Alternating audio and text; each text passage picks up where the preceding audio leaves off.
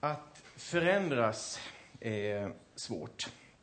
Speciellt när man blir äldre och eh, tycker att livet börjar kännas rätt så bra.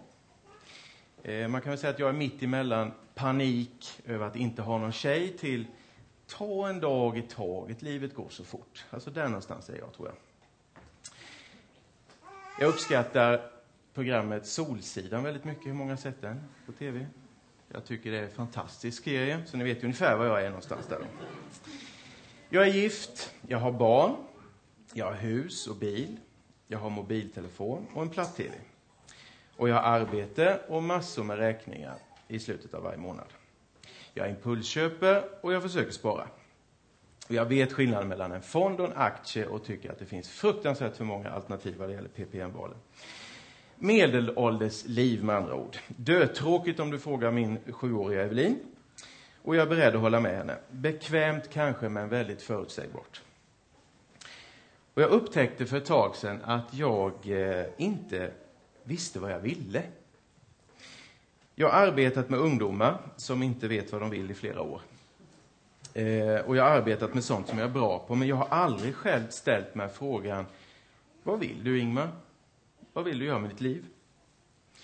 De här frågorna har jag ställt till så många andra, och, eh, men jag har inte frågat, fråga den, eller ställa den frågan till mig själv. Och då undrade jag varför. Och det är inte så att jag är rädd att misslyckas, utan det är snarare så att jag är rädd att jag ska lyckas, vilket kan vara lite konstigt. Men tänk om jag vet vad jag vill och tänk om jag lyckas, vad händer då?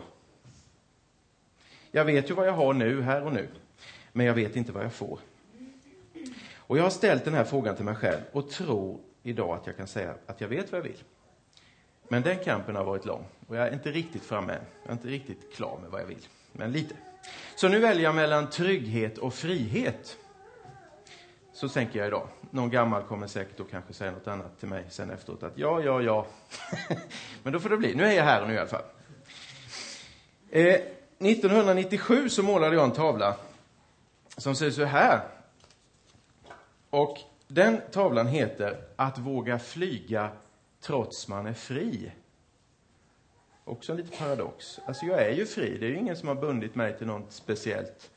Men att våga flyga trots man är fri. Jag tror inte det är som speciellt många här inne som, som sitter med fotboja och eh, inte känner att de kommer ur sitt liv. Utan man, man är fri, men man, man är där man är. Man vågar inte riktigt ta sig fram.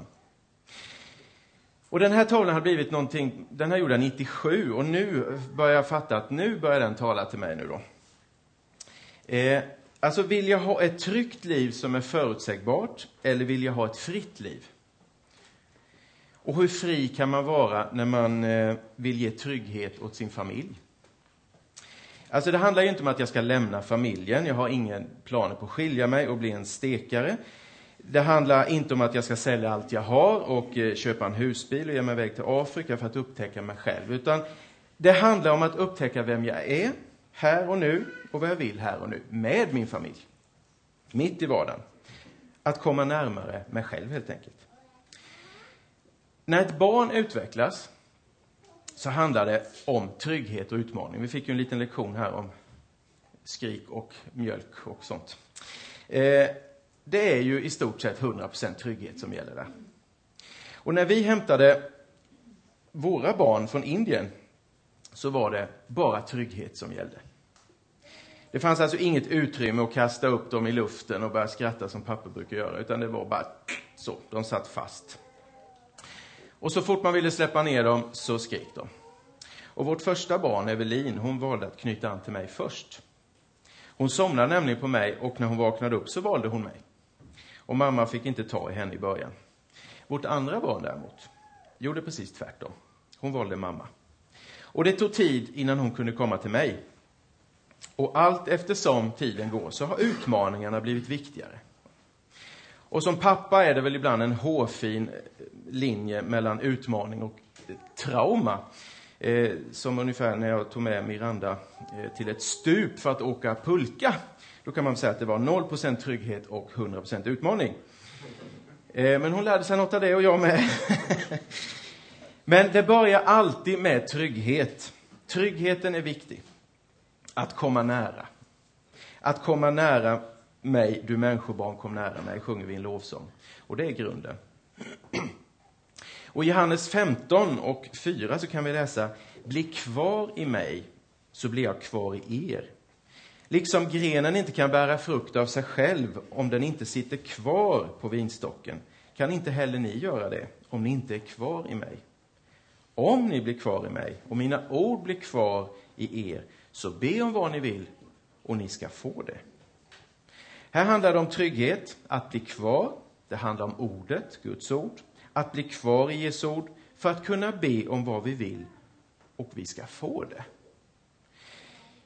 Då är ju frågan, frågan är ju om vi vet vad vi vill. Vet vi inte vad vi vill så är det ju svårt att be. Alltså först sitta ner och ta till sig, sedan bli uppfylld och hitta på något. Först ligga på stranden och njuta, sen blir det för tråkigt, sen måste man hitta på något. Eller hur? Är det inte så? Jag vet inte hur många av er som har samma hudfärg som jag, som tycker det är inte så kul, att se ut som en brandbil efter ett tag. Så att... En del vill, min fru gillar det, hon vill ligga på stranden hela dagen och tycker det är jätteskönt, men det vill inte jag. Jag blir rastlös och vill hitta på något. Men eftersom jag inte vet vad jag vill, så gör jag som alla andra. Börjar leta efter ett ställe att käka, eller så försöker jag se om jag kan hitta något att köpa. Jag vet inte hur det är med er. I skapelsen ligger det som en naturlig del att hitta balansen mellan trygghet och utmaning. Jesus börjar med att säga kom.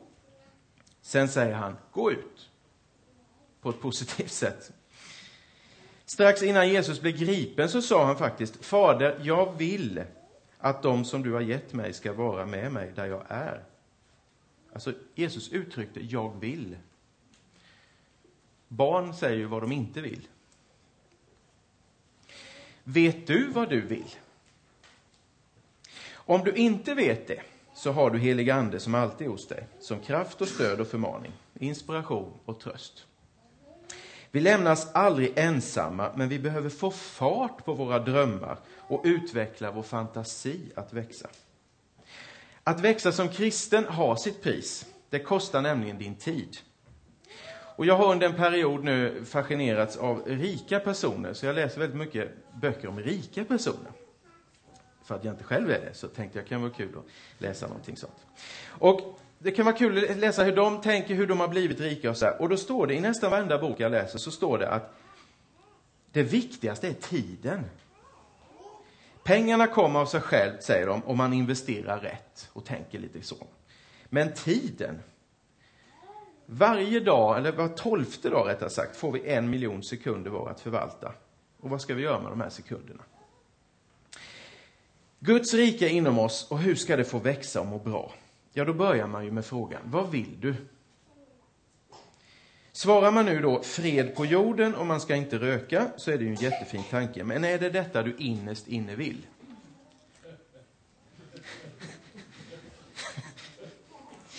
Många kristna har en ganska bestämd uppfattning på vad man inte får önska sig, trots att det står, trots att det står väldigt tydligt. När ni åkallar och ber, tacka då Gud och låt honom få veta alla era önskningar. Men istället smyger det sig in andra tankar som säger något annat. Något om att man inte ska förhäva sig och att man ska vara nöjd med det man fått. Att det är synd att ha en egen vilja som går emot Guds vilja. Eller för att citera min egen bror, ja, det är inte svårt att veta vad Gud vill, det är ju allt som inte jag vill. Man har en tjurig gudsbild med sig. Gud gillar inte mig, han gillar inte vad jag gör eller tänker. En svår Gud som gillar att plåga. Det här med att vi tänker Kristi tankar, det gäller absolut inte mig. Men det var ju inte frågan, utan frågan var, vad är det du vill? Vill du satsa hela ditt liv på att rensa ogräs eller hitta något som faktiskt kan växa i ditt eget liv? Hur sådden landar vid vägkanten på berghällen eller bland tistlarna vet många svaret på. Men hur var det med sådden i den goda jorden? Det står att det gav hundrafalt. Av vad då? Ja, det låter så positivt. Vill Gud att det ska gå bra för mig, eller? Vill Gud att jag ska önska mig saker eller karriär? Är Gud intresserad av vad jag önskar mig?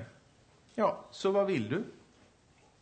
Och så börjar man argumentera med sig själv. Ja, men det är inte så lätt. Man kan inte få allt man vill här i livet. Man får ta livet som det kommer. Det är bättre att gräva ner sitt pund än att börja investera. Sen verkar det som att Gud gillar den som har mest och så struntar han i han som bara fick en peng. Jesus säger faktiskt i en liknelse att akta er för allt habegär. En människas liv beror inte av överflöd av ägodelar. Och det stämmer ju. En människas liv beror inte av överflöd av ägodelar. En människa är mycket mer än sina ägodelar och kanske är det detta tomrum som jag fyller upp tills jag vet vad jag vill. Alla frestas vi att köpa mer än vi vill. Vi vet inte vad vi vill och under tiden tittar vi i reklamblad och tror att vi vill ha det och det. Det här är inget nytt. I Babylonien så fanns det väldigt många slavar. De jobbade vid muren och det var ett väldigt hårt arbete.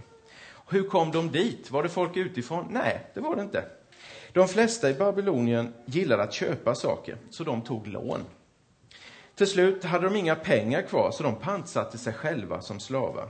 Och trots att folket varje dag såg de här slavarna jobba vid den här muren som var så tufft, så kom det nya slavar varje dag. De gillade att köpa och vi gillar att köpa. Det är inget nytt. Idag blir vi inte fysiska slavar. Jag tror inte någon är fysiskt slav på det sättet. Idag blir vi bundna på andra sätt, kreditkort och avbetalningar, så vi blir aldrig fria. Och för att citera Göran Persson, den som är satt i skuld är icke fri. Och det är sant.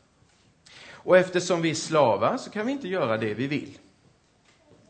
Nu ska vi backa lite och läsa i den texten som jag har stått och eh, talat om lite i smyg här, nämligen Matteus 25 och 14. Liknelsen om talenterna, om ni har hört den. Det blir nämligen som när en man skulle resa bort och kallade till sig sina tjänare och lät dem ta hand om hans egendom. Den ene gav han fem talenter, den andra två, den tredje en, åt var och en efter hans förmåga. Sedan reste han därifrån. Den som hade fått fem talenter gav sig genast iväg och gjorde affärer med dem, så han tjänade fem till. Den som hade fått två talenter tjänade på samma sätt två till. Men den som hade fått en talent gick och grävde en grop och gömde sin herres pengar. Efter lång tid kom tjänarnas herre tillbaka och krävde redovisning av dem. Den som hade fått fem talenter kom och lämnade fram fem till och sa, Herre, du gav mig fem talenter. Här är fem till som jag har tjänat. Hans herre sa, bra, du är en god och trogen tjänare. Du har varit trogen i det lilla, jag ska anförtro dig åt mycket. Gå in till glädjen hos din herre. Den som hade fått två talenter kom fram och sa, Herre, du gav mig två talenter. Här är två till som jag har tjänat. Hans herre sa, bra, du är en god och trogen tjänare. Du har varit trogen i det lilla. Jag ska anförtro dig åt mycket. Gå in till glädjen hos din herre. Den som hade fått en talent steg också fram. Herre, sa han, jag visste att du är en hård man som skördar där du inte har sått och samlar in där du inte har strött ut. Jag var rädd och gick och gömde din talent i jorden. Här har du vad som är ditt. Hans herre svarade honom, du är en slö och dålig tjänare. Du visste att jag skördar där jag inte har strött ut. Då skulle du ha lämnat mina pengar till banken så att jag kunde få igen dem med ränta när jag kom. Ta nu ifrån honom talenten och ge den åt mannen med de tio talenterna. Var och en som har, han ska få, och det i överflöd. Men den som inte har, från honom ska det tas också det han har. Kasta ut den odugliga tjänaren i mörkret där ute. Där ska man gråta och skära tänder. Jag har aldrig riktigt förstått den här liknelsen förrän nu. I alla fall tolkar jag den på ett annat sätt idag. Det verkar som att vi alla har fått något. En del har många gåvor och verkar bara bli bättre och rikare för varje dag. De kan jag vara lite avundsjuk på. De som har högre utbildning än jag småföraktar jag och de som har mycket pengar är säkert högfärdiga. Så problemet verkar ju ligga på mig. Varför skulle en som vet vad han vill studera vara bättre än mig? Och varför skulle en som tjänar mycket pengar vara högfärdig? Hur som helst så börjar mannen med en talent att fundera. Han börjar anklaga mannen som har gett honom en talent. Han är helt klart missnöjd och gräver till slut ner myntet. Han säger, jag visste att du är en hård man som skördar där du inte har sått. Och det märkliga är att mannen inte förnekar detta utan säger, du visste att jag skördar där jag inte har sått. Och här faller ju allt jag har lärt mig eh, vad det gäller om sådd och skörd, kan jag säga. Eh, man måste väl ändå slänga i frön om det ska bli något, är det inte så? Ja. Eh, men uppenbarligen är det inte så när det gäller affärer och annan utveckling. Eh, har jag läst i mina böcker. Eh, så lite eh, spännande att Jesus kan så mycket om det. När jag läser om alla de här som har blivit rika så handlar det precis om det som står här nämligen. Det finns ingen chans att det ska bli något av det här. Eller hur? Och då uppstår något som heter nöd. Ur nöden så kommer det idéer. Och man brukar säga att nöden är uppfinningarnas moder. Hur ska han få pengarna att växa? Ja, man blir kreativ och börjar agera. Men misstaget killen gjorde var att ifrågasätta det han fått och kunde inte ens komma på att lämna dem till banken, som var liksom det minimala man kunde göra med pengarna. Så han hade fått lite ränta. Han ville inte göra något med det han hade fått, så han grävde ner det helt enkelt. Ja, vad menas med det här? Ja, du kan se det som det står, eller vinkla det inåt. Det är samma princip, pengar eller din vilja att göra något. Var och en har fått något efter sin förmåga. Killen hade en gåva, förmodligen, och fick förtroendet att göra något med det, men han blev rädd att misslyckas. Så han gav bara tillbaka det han hade fått när mannen kom tillbaka. Och tänk så många talangfulla människor det finns som inte gör något med det de har fått. De gräver hellre ner det än gör något av sina drömmar. Man ursäktar sig som killen i en liknelse. Ja, men jag visste att du är en hård man som skördar där du inte har sått och samlar in där du inte har strött ut. Jag var rädd och jag gick och gömde din talent i jorden. Här har du vad som är ditt. Jag förstår den här killen. Och jag förstår mannen som gav också. Hade han åtminstone satt in pengarna på banken så hade det blivit lite ränta. Hade han satsat på att köpa lite tyg och sytt en skjorta som han sålt så hade han fått ännu mer. Alltså lite fantasi. Vad var hans problem? Han visste inte vad han ville. Han tänkte mer på straff än på belöning. Han använde inte sin fantasi. Han blev rädd. Han blev rädd för att misslyckas och började därför anklaga mannens givmildhet. Han hade väldigt lite självkänsla och mycket lite självförtroende. Han trodde inte han kunde göra något bra av det lilla han hade fått. Och alla dessa ursäkter. Men det var ju inte frågan, eller hur? Frågan är, vad är det du vill? Det kommer bli ett mantra idag. Han frågar inte om alla hinder som finns, han frågar vad det är du vill. Till och med tjuvar är ju företagsamma idag. Jag vet inte om ni har hört det, bara för någon vecka sedan så det var ju som brist på snöskyfflar. Så att eh, tjuvarna gick helt enkelt och tog snöskyfflar från varje hus, och de står ju utanför. Och sen sålde de dem med eh, 100% vinst. Eh, de gjorde det för de såg ett behov. De var väldigt uppfinningsrika, måste säga. Nu har de ju snott det här, så det var inget bra. Men man ska ju inte anklaga dem för att vara lata i alla fall. Men hur är det med dig då? Ja, men jag kan ju inte. Ja, men det var ju inte frågan, eller hur? Vad du inte kan, utan något annat. Nej, men hur skulle det se ut om alla? Ja, men vad vill du? Till slut kanske man kan pressa fram det frommaste man kan tänka sig. Jag vill ha väckelse. Och tänk, det kan det bli.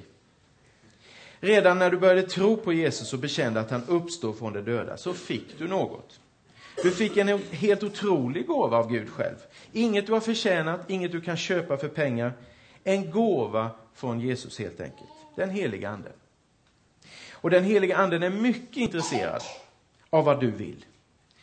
Han ber för dig dygnet runt och använder precis allt du läser och tittar på TV, vilka du träffar och vad du gillar och inte gillar. Han är med dig alla dagar intill tidens slut. Så frågan är, ja, vad ska vi hitta på med ditt liv då? Vadå, vad menar du? Ja, nu är jag här och vi tänker ju Kristi tankar, så du bara kör igång, eller vad säger du?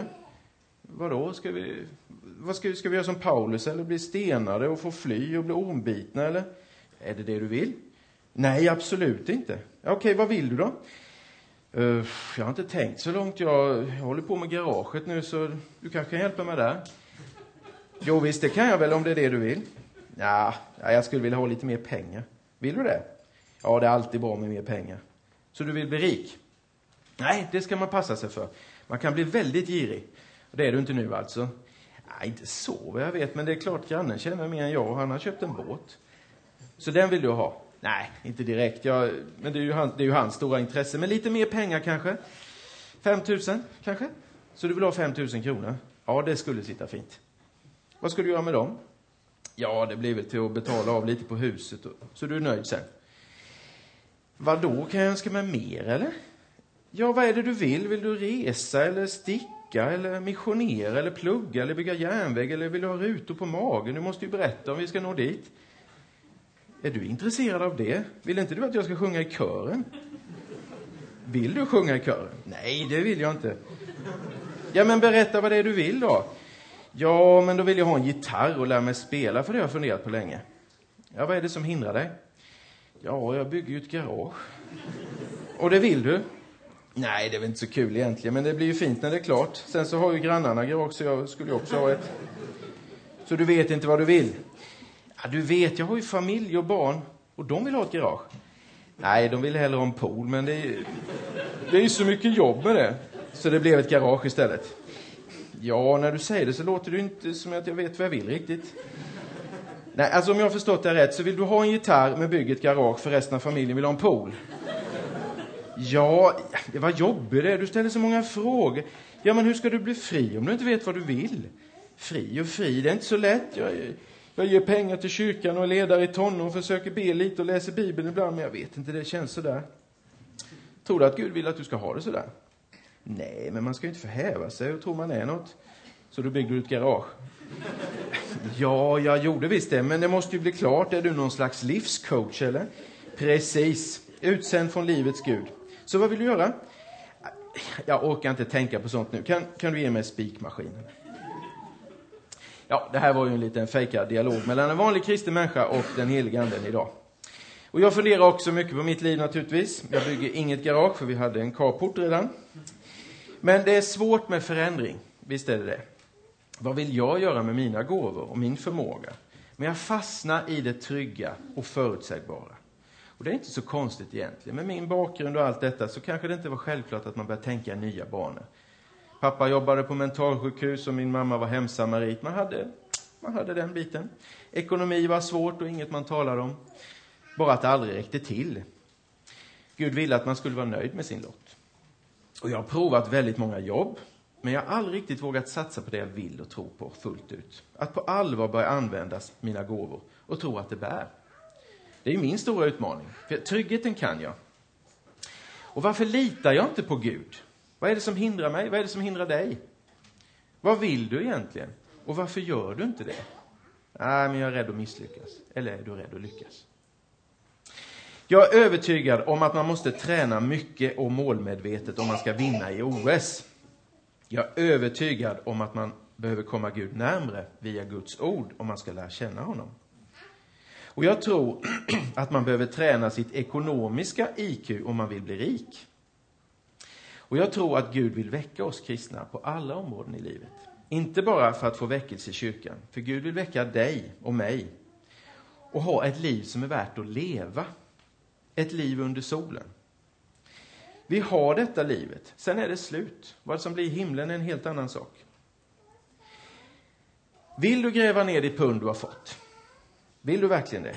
Vill du inte hellre få mer av livet och göra det du vill? Det du vill, vill också Gud. Vill du predika ordet, så gör det. Och det gör jag ju.